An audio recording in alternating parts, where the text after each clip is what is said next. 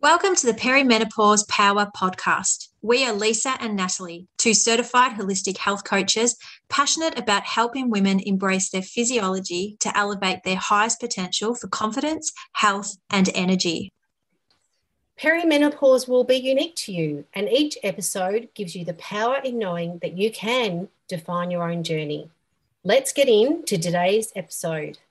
Well, hello, listeners, and welcome back to another episode of Perimenopause Power. Lise, we are together in the same room. Our guest is online, but uh, that is never an issue, is it? it? It never is an issue, and it's lovely to be doing this in person with you, Nat.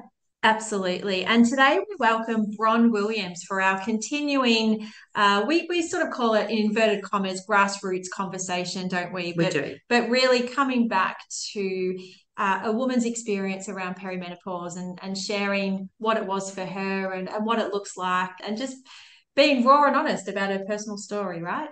Absolutely. And um, as you would all know, that we normally say that the bio, we'll give you the bio for our uh, guest at the start. But in our grassroots sessions, we love the bio to come from our guest. And in this case, it'll be Bron. So, Bron, can you tell us a little bit about yourself? Okie doke. Lovely to be here, Natalie and Lisa. I'm so glad you uh, invited me to be part of this. Um, I'm in my third act of life. In my first act, I was um, a teacher, so wanted to be a teacher from the age of eight. So followed that course when I left um, left high school. Did the the usual things of getting married and having children, part time teaching, all of those things, and then came midlife. Um, and I've been reflecting a little bit more about my journey of midlife prior to coming on here. Um, and like it happens regularly, I think uh, my marriage broke down, and the second stage uh, second act of my life began myself. And so I joined the Salvation Army, became an ordained minister. And during that time, you know, married people did baptisms, funerals, all of those things. Um, but then went to Nauru and worked with asylum seekers, which was a life changing uh, experience for me. And then at the age, ripe old age of 60, I figured it was time for the third act and left full time employment and stepped out on my own into my own business. And uh, so, where I've landed now, I'm a speaker doing a bit of consulting work as well around being a fierce advocate for women and their power. So, this is where I am now, and I'm loving it. Amazing. And and we, we should share too that we have had the pleasure of getting to know Bron probably, well, let's say last two years really, through mm. our monthly networking event that we run uh, for women in business. And it, it's been an absolute pleasure to hear your story. We we heard your story at one of our sessions uh, a couple of months ago, and just hearing your passion for the work that you do, and the fact that as you say, at the ripe old age of 60, you made that change. And I think what we love and what we often share about is that we're just, we're never too old to make change in our life or pursue our passions and, and live with such uh, zest and flourishing, really. Mm, and I, and I also, to add to that, Bron, I love that you are entering your third act and I'm a big believer that lifelong, as is Nat, lifelong learning is, you know, such a positive things for our, our brain and our body. And, yep. you know, I, for one, will be one that's working well into my 60s, 70s, and 80s if I've got the pleasure of being hanging around that much. Um, I just think that um, being able to fill our heads with new information and new contexts and communities um, and keep that going is such a beautiful thing for a healthy aging piece. And you are living proof that that is true. Yeah, thanks. Uh, thanks for that. And I did one thing I didn't neglect to say is I'm currently doing PhD research at the moment into the intersection of bias and shame. So definitely keeping the little grey cells ticking over. I love, love, love that. So yeah, I'm, I'm still eyeing off another degree. So yeah, I, I get it. so great. Hey. Could you, Bron, share with us your own menopause story and how did you come into it? Uh, were you educated about it, or was it, you know, a com- complete surprise to you? I won't say it was a complete surprise. Started at around fifty, and I suppose ended around sixty, and I still get hot flushes at night from time to time. Um, so No, I had, excuse me, absolutely no education around menopause. Um, I knew my mother had gone through it, so I knew it existed, but that was probably about the extent of my education. When I st- first started to head into menopause, you know, I got fairly typical um, symptoms, you know, the hot flushes and the you know, changing body shape and the weight gain and certainly the hot sweats at night. And I did um, did take some hormone replacement for a couple of years, but um, I decided not to continue with that. I figured I just wanted to see what my body would do um, through this process. One of the most helpful pieces of information that I got from um, my doctor at the time, who was a woman, so I was, was was great. She understood, and she helped me understand why my body was changing shape. I had observed that a female body changes shape every decade. You know, what you look like in your teens and what you look like in your 20s and all the way down. But I don't know that I was expecting quite the body changes in shape um, when I hit menopause, that thickening. And I'm I'm the body shape which does not carry my weight on my thighs. I don't have, you know, the chicken wing arms. My naturally my body puts on its weight around my middle. So, of course, that has been accentuated um, through menopause. And the doctor just explained how the lack of estrogen meant that we had the more of the male hormones, which meant we got a more male shaped body. And I thought, oh, okay, this is okay. Just knowing that, that this was natural, like I knew that you, you know, your, your estrogen levels dropped, but understanding the balance, I suppose, between the male and female hormones in your body, and understanding that if you don't have the female ones, the male ones are going to be more predominant, and therefore you get that gut. And um, so I still have a waist, albeit significantly bigger than it has been, and I carry my weight um, on my, you know, on my abdomen. And you know that means I dress slightly differently and it's taken me so what am i now 67 yeah it's probably taken me longer than the decade to get used to this uh, body shape. But i'm embracing that now because i look back at the you know very early uh, artwork of the crones and the the women who were seen as i love the word fecund that sense of creativity and wholeness and fertility and so many of them were wide hipped, big bellied women. And I go, yes, that's me. Um, and I think we've lost that in the intervening millennia, that sense that women um, at this stage, that menopause stops one sense of fecundity, of fertility, but moves us into another. And I think it's learning to embrace that you know, that said, I'm glad I was single when I was going through the night sweats because my sheets were very, very smelly and I had to change them every night. You know, so I'm glad I wasn't sharing a bed with someone who had to put up with that. It was bad enough that I did.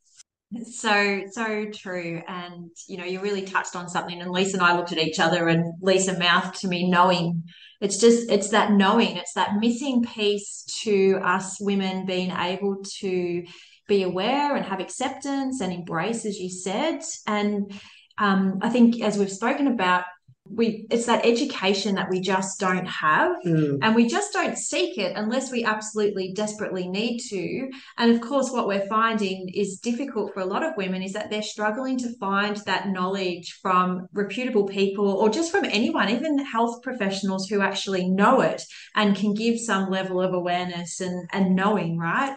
So you're so spot on that that knowing piece is just such a key missing piece that we just don't have I, I, yeah, I love all that. And that knowing thing is very, very important. And it's it's it's being able to move through, you know, accept that what's happening is happening, and you know, it, it's all very natural, although it doesn't feel very natural at the time. And getting to the other side of it, and we talk a lot about that on the podcast around knowing, moving through it, and getting to the other end. So, uh, did menopause affect your life in any other ways? Like, did you know, were you forced to take things slower? Did you do things differently? It sounds like you pretty much accepted it, but you know, I'm sure there were moments where you probably felt like, you know, this was interrupting your life. Have you got anything to share with our listeners from that point of view? Yes.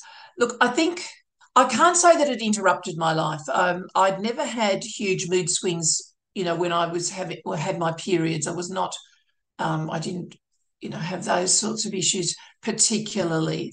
So I don't, I didn't have the sort of a lot of the mood swings that women often have. So there wasn't that. I think it was more just the discomfort of the uh, the hot flushes during the day, and then particularly the night sweats. I I found that really uncomfortable and so unlike me and my body. And you know, I, gosh, you know, having to change the sheets because they stank was just awful. So there was that sense of interruption, but nothing major.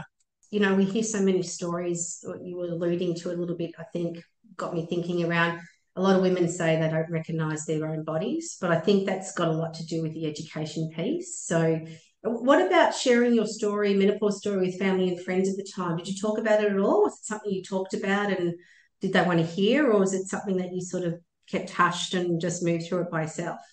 Well, see, I think at that stage too, I have three sons because it wasn't so I wasn't going to talk to my sons about menopause.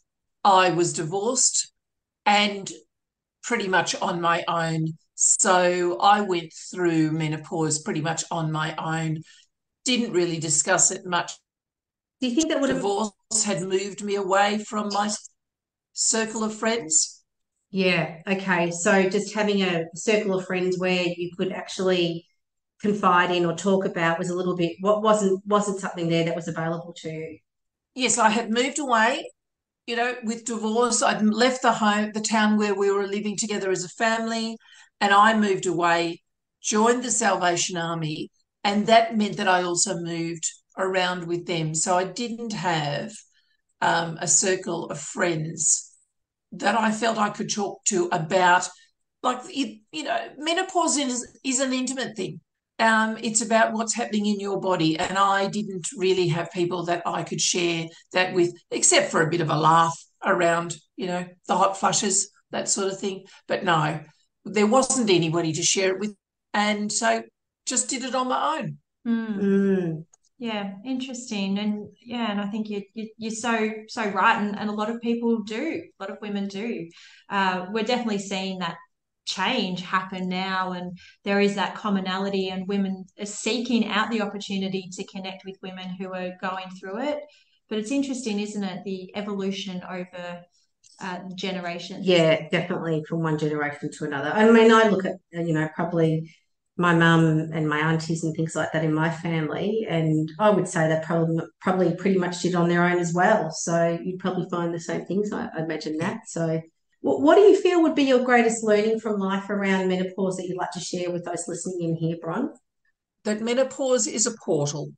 Mm. Um, there's a, and I use that, and you know that I use that phrase quite a lot because up until menopause, I see that women are judged on our fertility. You know, sometimes women choose not to have children, some women can't have children. And there's a judgment placed on women as a whole around their ability to be fertile. With menopause, that stops. I think the biggest thing that menopause does, it's a gift for women in that sense. Yeah, I love that. That whole concept of it being a portal, mm.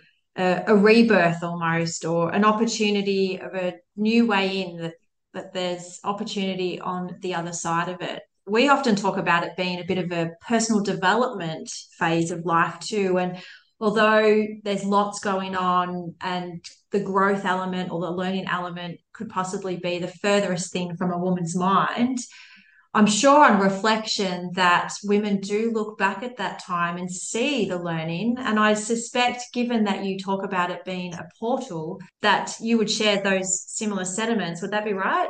Oh, absolutely. Absolutely. I think menopause can, you know, varies in its intensity and uncomfortableness, just like your monthly period. You know, it's different for women. But if we can see it as a change from one way of existing into another and embrace it regardless of its difficulties, uh, there's so much to be gained from the process. On the other side, it's brilliant. But isn't it isn't it amazing though? It should be brilliant on the on the first side and then going over to the other side, right? And I just, you know, as you're talking, I'm hearing this patriarchy sort of stuff coming through, and I know you've got, you know, certain views on that, and um, you know, this emphasis on youth, uh, which is great, right? But wouldn't it be great if we just had a better uh, an exception and ideas around what our life cycle you know as it evolves and what the positives and you know what what each cycle brings to to us as individuals? I love that it's bringing on the other side but i sort of feel sad that we see that the brilliance isn't there. Well the brilliance is there on the other side but we talk about oh now it starts on the other side do you know what i mean it's um it's a little bit sad i agree i think that we need to celebrate womanhood from cradle to grave. And that, well, it does mean unpacking the patriarchy and brought into as women, as well as what you know, you know what's still going on um, in societies around the world um, around what it means to be a woman. But and so yeah, I think that's well, that's certainly part of what I'm doing in my work with women is to help them understand their own power. I think the work that you're doing really complements what I'm doing because you're do, looking at it from the physical side. I'm looking at it from our internal perspective. But the two meld so well together because we can't, ju- we must not judge ourselves purely on based on what other people think of us or whether we fit a particular norm. Mm, so very true. Uh, what what you mentioned there around power really leads in beautifully to our final question, and we ask this of all of our guests, and we do get such a great variety of responses. So our podcast is all about power and finding and nurturing and using our personal power as we transition through life phases. In this case, being perimenopause and beyond. We'd love to know from you what does coming into your own power mean to you? Great question. I love it. For me, it means knowing myself and acting out of my own values, being conscious of the things that I need, and following the dreams in my heart, regardless of my age or ability. My own power is about knowing me, and that's a lifelong journey. That is so beautiful. And I feel like you absolutely epitomize that. And every conversation with you really does demonstrate that, Bron. If our listeners wanted to connect with you and learn a little bit more about you, Bron, where could they connect with you? Where can listeners find me? Yes. They can stalk me in. I'm Bron Williams on LinkedIn, or they can go to my website, which is bronwilliams.com. Amazing. Thank you so much, Bron. We have loved hearing your story, and I'm sure all of our listeners will take a lot of learning, comfort, and inspiration from your story, not just menopause, but the work that you're doing today. And just love your energy around supporting other women and, and living your best life, no matter where you are in life. We love it. Thank you so much. Thanks. Thanks again for sharing your time with us, learning how you can be your best energetic self no matter what life stage you are going through. Be sure to contact us if any of this content resonates with you. And don't forget to subscribe to our podcast so you don't miss out on any of our future episodes. See you next time.